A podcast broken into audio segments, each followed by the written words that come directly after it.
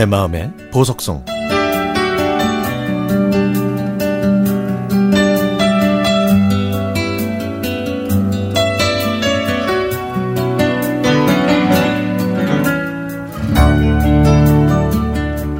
저는 건설 현장에서 일하고 있는 49세 남자입니다.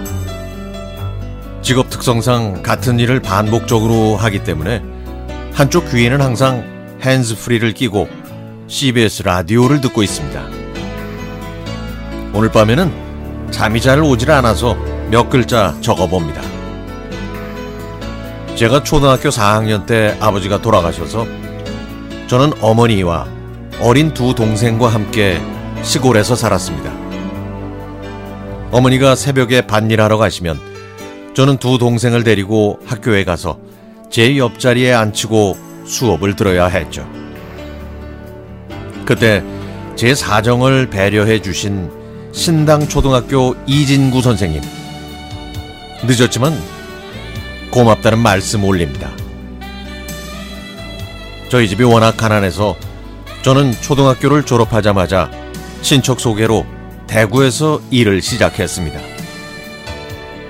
낮에는 전기 일을 배우고 밤에는 야학을 다녔는데요.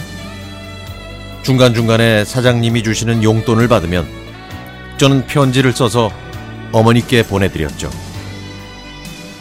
어머니는 글씨를 못 읽으셨기 때문에 옆에 사는 친구 어머님이 읽어주셨는데 그때마다 많이 우셨다고 합니다. 그런데 그해 여름 어머니가 돌아가셨다는 전화를 받았습니다. 저는 사장님이 태워주시는 차를 타고 고향으로 향했죠. 어머니는 저혈압을 앓고 계셨는데 솔잎이 지병에 좋다고 해서 그날 아침에 그 솔잎을 씻으시다가 갑자기 쓰러지셨다고 합니다. 고향집에 도착했더니 동네 어른 몇 분과 친척분들 그리고 하얀 옷으로 갈아입고 계신 어머니 그리고 울고 있는 두 동생이 저를 기다리고 있었습니다. 고요히 잠들고 계신 어머니를 보고 정말 많이 울었네요. 앞으로 어린 두 동생을 어떻게 해야 할지도 막막했습니다. 그때 여동생이 초등학교 3학년, 남동생이 7살이었거든요. 며칠이 지나 친구 어머님이 오셨습니다. 저희 집은 작은 도랑을 건너 논길 따라 100m 정도 걸어가야 저희 집이 나오는데 그 길가에는 제가 좋아하는 옥수수가 양 길가에 쭉 심어져 있었습니다. 친구 어머님은 그 옥수수들이 제가 추석에 오면 져주려고 어머니가 그렇게 많이 심으셨다고 말씀하셨죠. 저는 그 얘기를 듣고 가슴이 무너졌습니다. 그렇게 장례를 치우고 나서 살아생전에 쓰시던 유품들을 태우는데 큰어머니가 오셔서 어머니의 마지막 사진이며 어머니의 주민등록증을 주셨지만 그때는 어린 저희들만 두고 가, 가신 게 미워서 다 같이 태워버렸죠.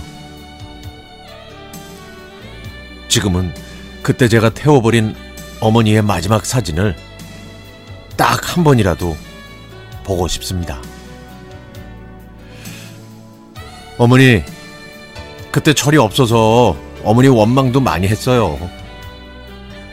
그 후로 오랫동안 제가 옥수수를 안 먹었는데 이제 30년이 지나니까 또 먹게 되네요.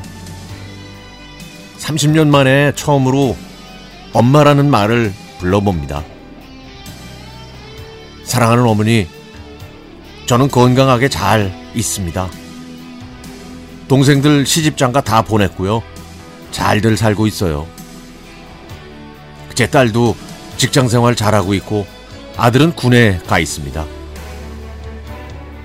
하늘나라에서 아버지와 잘 지내고 계시죠?